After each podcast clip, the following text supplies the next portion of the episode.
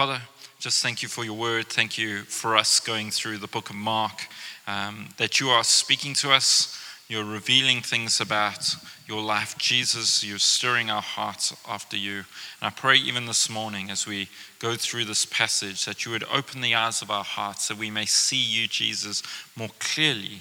And as we do, that our, we would begin to shape our lives after you. In Jesus' name. Amen. So we're in Mark chapter 2. We finally got there. And um, we, we start, Mark, we start an interesting uh, collection of stories now. There's a, you, you'll notice as we go through the next few weeks that there's story after story, and each story that we go through over the next few weeks centers around a question. Jesus gets asked a question, and that becomes the central part of the story. As this in this story, that is the central part of the story. What is happening is Jesus is being asked, essentially, how can you say to this man, your sins are forgiven? And then as we go through, he gets asked different things like, why do your disciples not fast?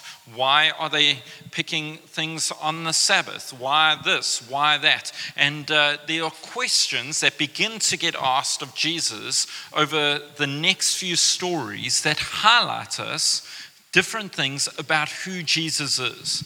And they essentially are questions around Jesus' authority.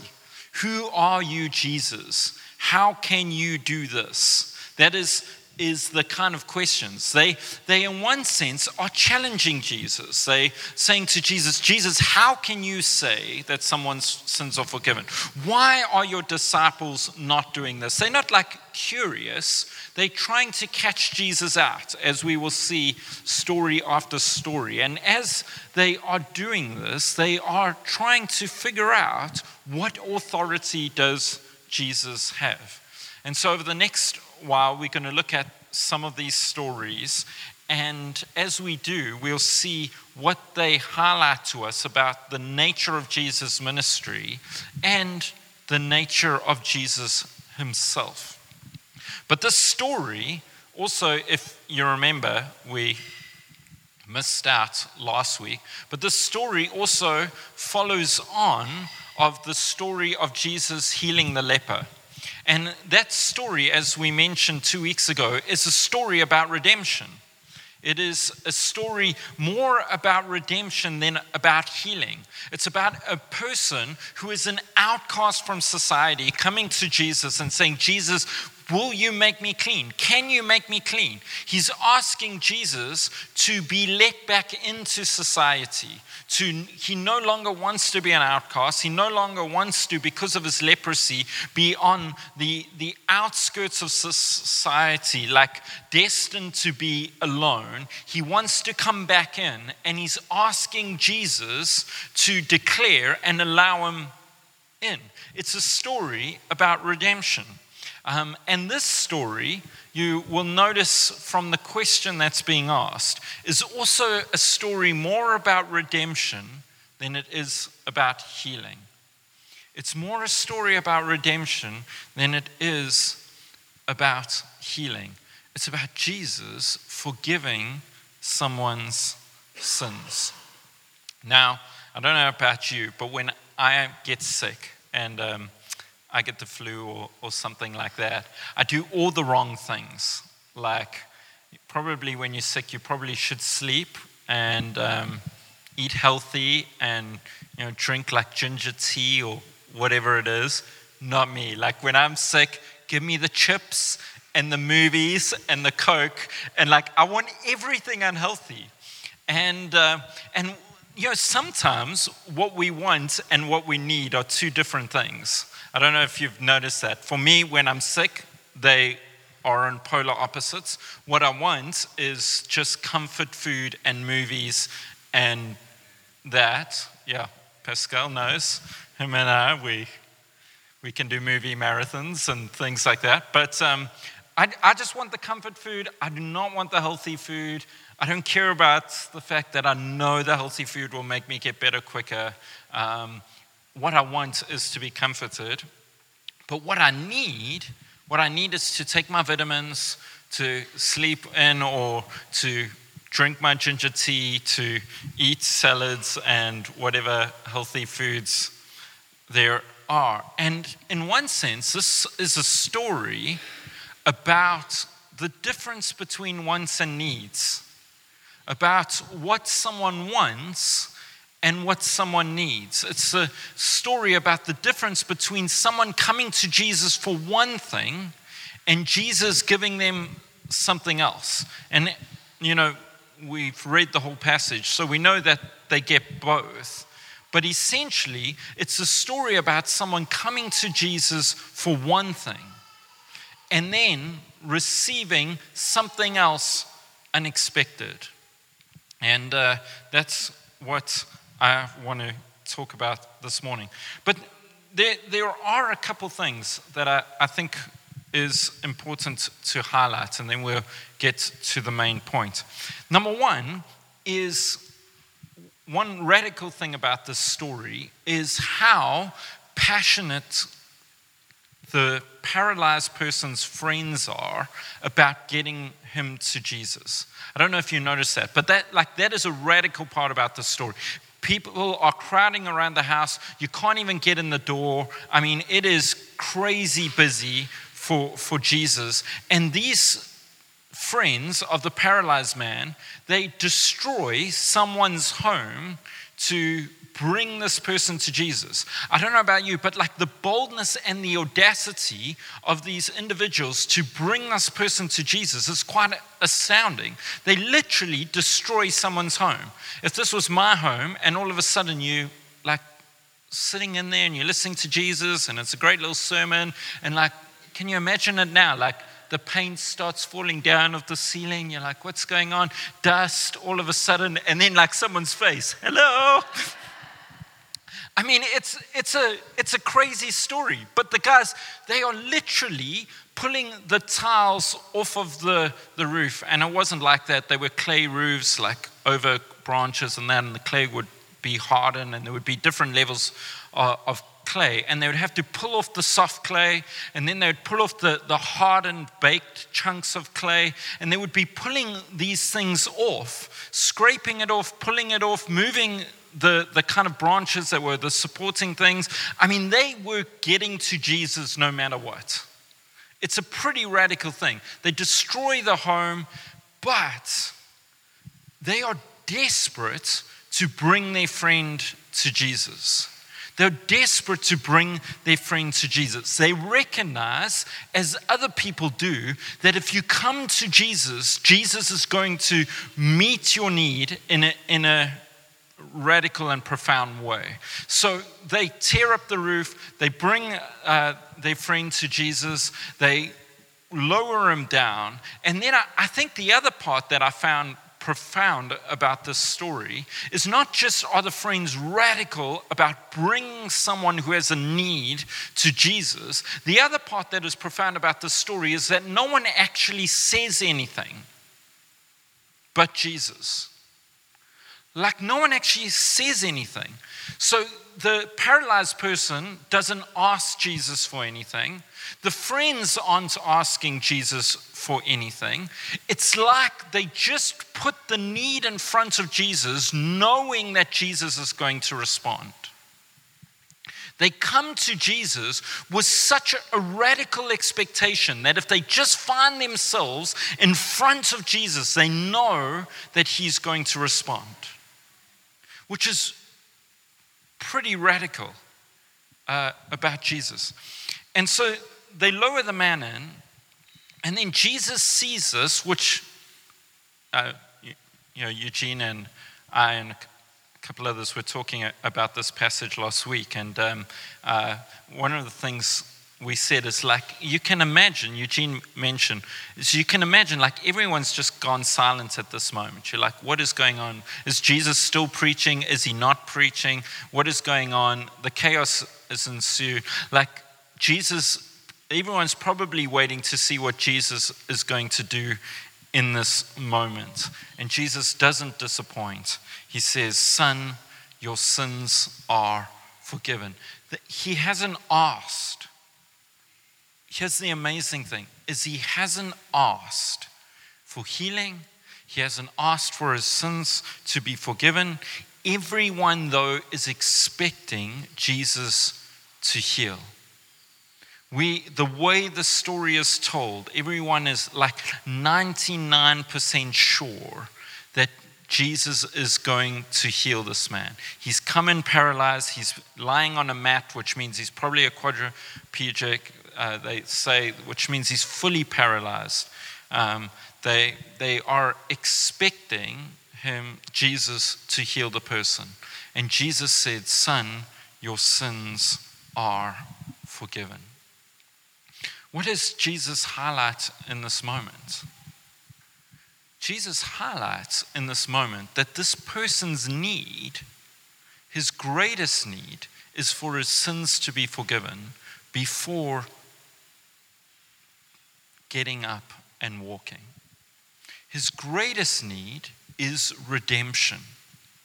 His greatest need is redemption. Before his physical need needs to be met, before his need to walk, before the leper's need to have his skin, you know, made right, what, what is the need that they want? They want the leper wanted redemption, and Jesus is saying to the paraplegic, What you need above all else is redemption. What you need is your sins to be forgiven.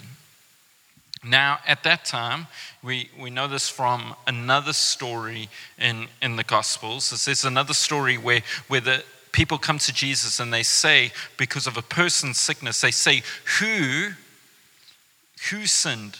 His him or his parents? You know, because he was born. Uh, he was born sick. And so they say to, to Jesus, Who was the sinner? The parents the, the kid. And Jesus said, No, he was born like this for God to be glorified. So, you know, Jesus is going to heal him and it's going to bring glory to God. And, uh, but there was this belief in those days that if you, something like this happened to you, it must have been because of sin. Must have been because of sin. And so Jesus goes and he addresses the biggest, most essential need. He says to the person, Your sins are forgiven. Your sins are forgiven. He addresses the most essential need that the man has. And that was probably the belief of the day was that that is the biggest need. It's the reason why they would have the Passover and the atonement and all these different sacrifices. Our greatest need from God Himself is for our sins, our rebellion, our stubbornness, our waywardness, our walking away from God. Our greatest need from God is for our sins to be forgiven. And Jesus does that. But what the question highlights is this is everyone knew as the belief was in the day and as we still believe today is that who can forgive sins they are thinking the teachers of the law were sitting there as it says who can forgive sins except god alone what is the answer to that? The answer is God alone can forgive sins. That is the answer. That is, they are thinking correctly. So the fact that Jesus says your sins are forgiven is either blasphemous or Jesus is making a statement about who he is. It's either blasphemous which they are thinking correctly, or Jesus is making a statement about who he is. And we know he's making a statement about who he is because his response to them is the response of saying this when, when he says to them, Which is easier for me to say to this paralyzed man, Your sins are forgiven, or to say, Get up, take your mat, and walk? Now, I don't know about you, but myself, Eugene Tabani, have pondered over this question multiple times over probably the last year. Because at some point you have to ask yourself, well, which is easier? Like, no one actually answers the question which is easier to say, you know, your sins are forgiven, or to say, get up, you know, pick up your mat and walk. And the reality is that this question is really hard to answer of, of which is easier. It's really hard to answer because both are difficult statements. The one is difficult to say, get up, take your mat, and walk. The one is difficult because if he doesn't, you look like a fool. You know, I, I don't know about you, but like, I don't have the courage to say that to someone. Um, but, but because if you say it and they don't get up and walk, Jesus looks like a fool. Can you imagine that? Jesus is like, oh, get up, pick up your mat and walk. And the guy's like, nothing's happening, just can't do it. Like, like then Jesus looks like a fool. The other question looks really easy. Your sins are forgiven. Like if I say to Exo, your sins are forgiven, like no one knows whether they are forgiven or not. So it looks really easy, but everyone knows that that question is really difficult because only God can forgive sins. So there's this tension in the, in the in the question, there's this tension in the statement that Jesus is making. He's essentially saying both are difficult. But in reality, to say to someone your sins are forgiven is infinitely more difficult because only God Himself can genuinely forgive sins. So he, he's saying to them, obviously, well, not obviously to us, but to them it would have been a bit more obvious because of blasphemy and this and that, and would have been regarded as blasphemous. And he, he's saying to them, It is more difficult for me to say this, but I'm saying it to you so that you will know that the Son of Man has authority to forgive sins. He's saying that to them. He's saying, I'm responding in this way I am addressing the greater need here so that you will know that the Son of Man is the Son of God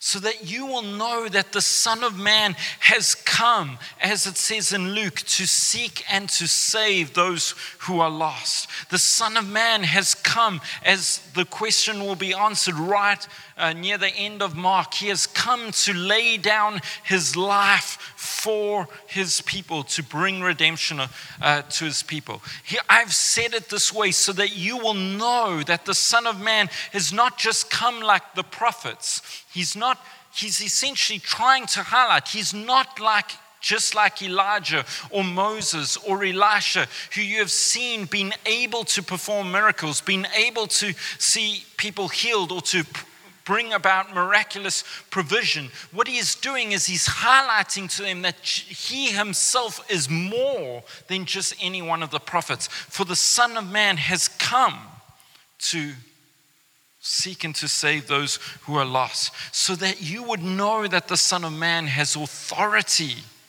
on earth to forgive sins.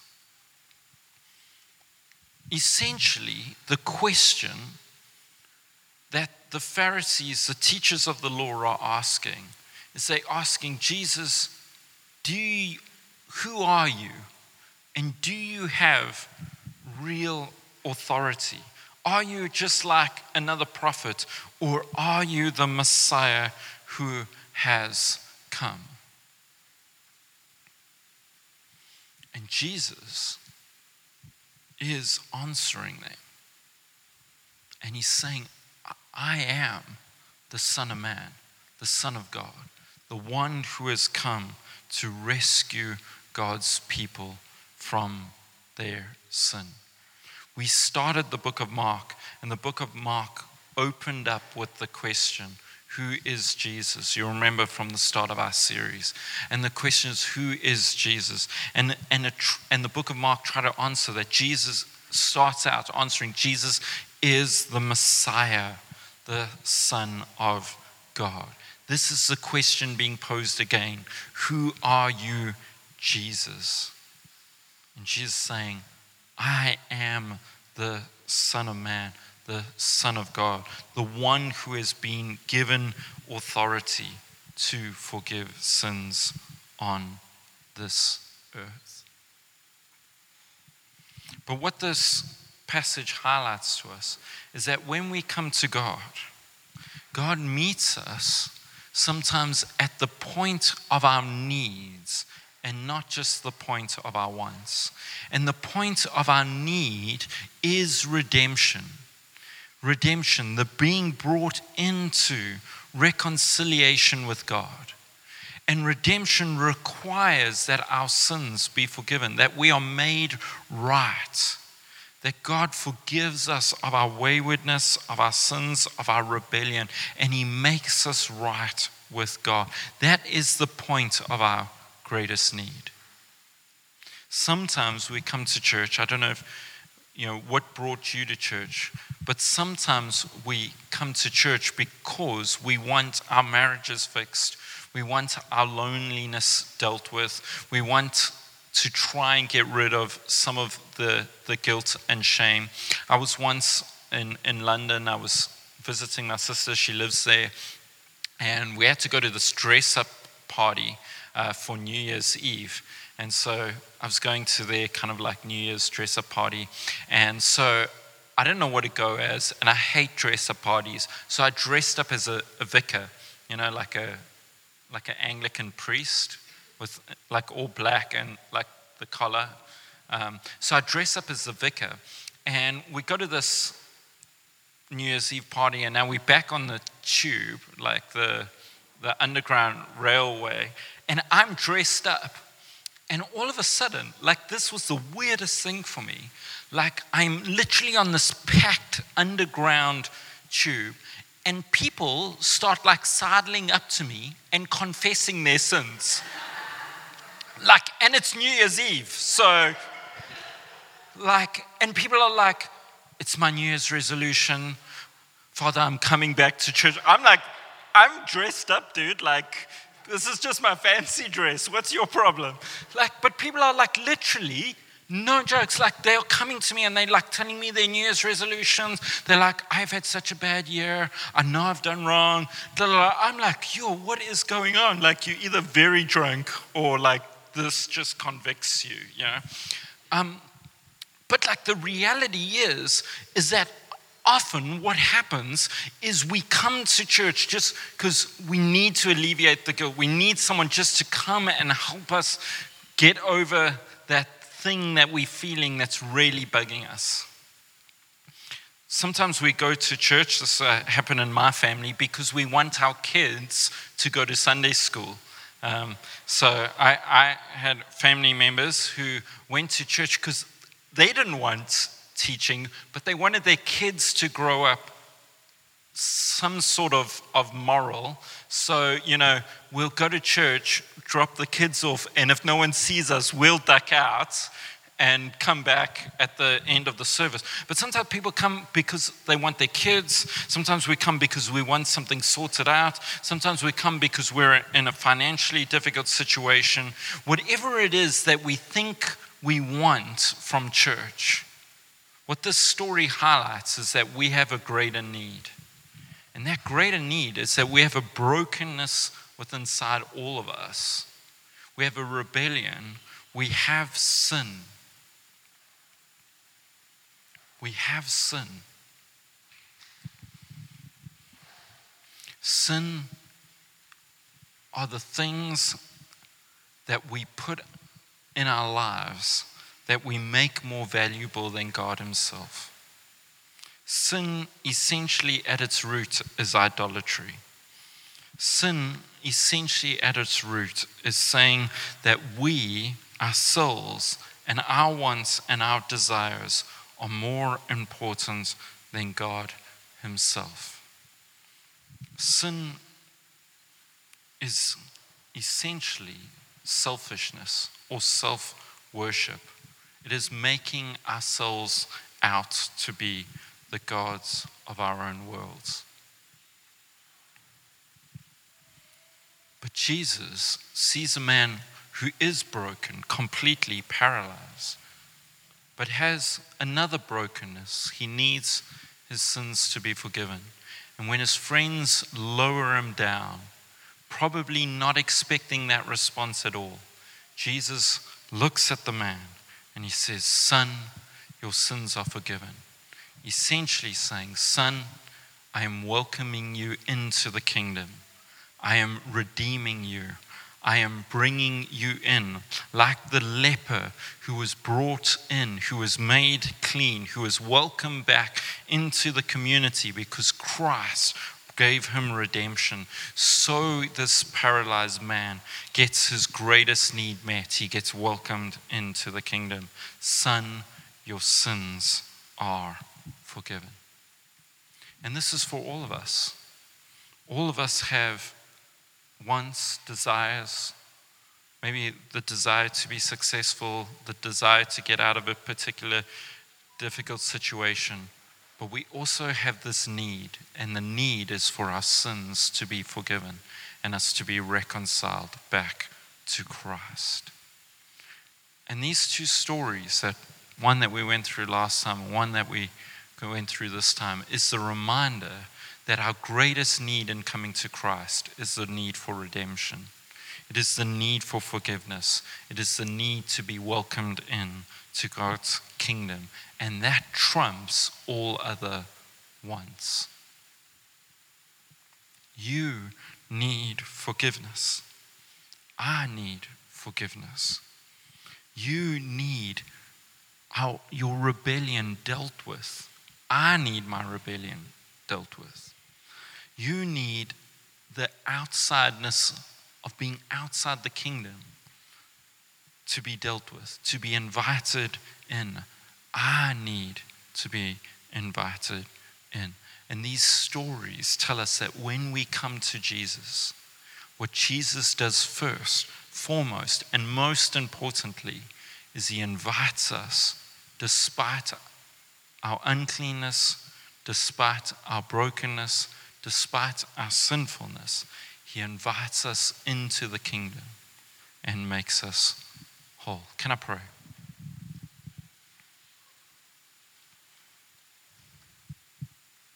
Lord, I pray for every one of us this morning. We all need our sins forgiven. We all need to be welcomed into the kingdom we all need redemption. And I pray, Lord, that you, by your grace, would speak to each one of us individually this morning and that you would invite us into your kingdom. You would redeem us. You would rescue us from our brokenness in Jesus' name. I pray, Lord, for anyone who is particularly struggling with guilt or shame or just the, the effects of a sinful life that is just causing brokenness. I pray, Lord, that you would look at them this morning. You would call them by name. You would invite them, despite the fact that we so easily run from you. You would invite them and invite all of us into your kingdom this morning because of who you are, Jesus, and what you've done. And we pray this in Jesus' name. Amen.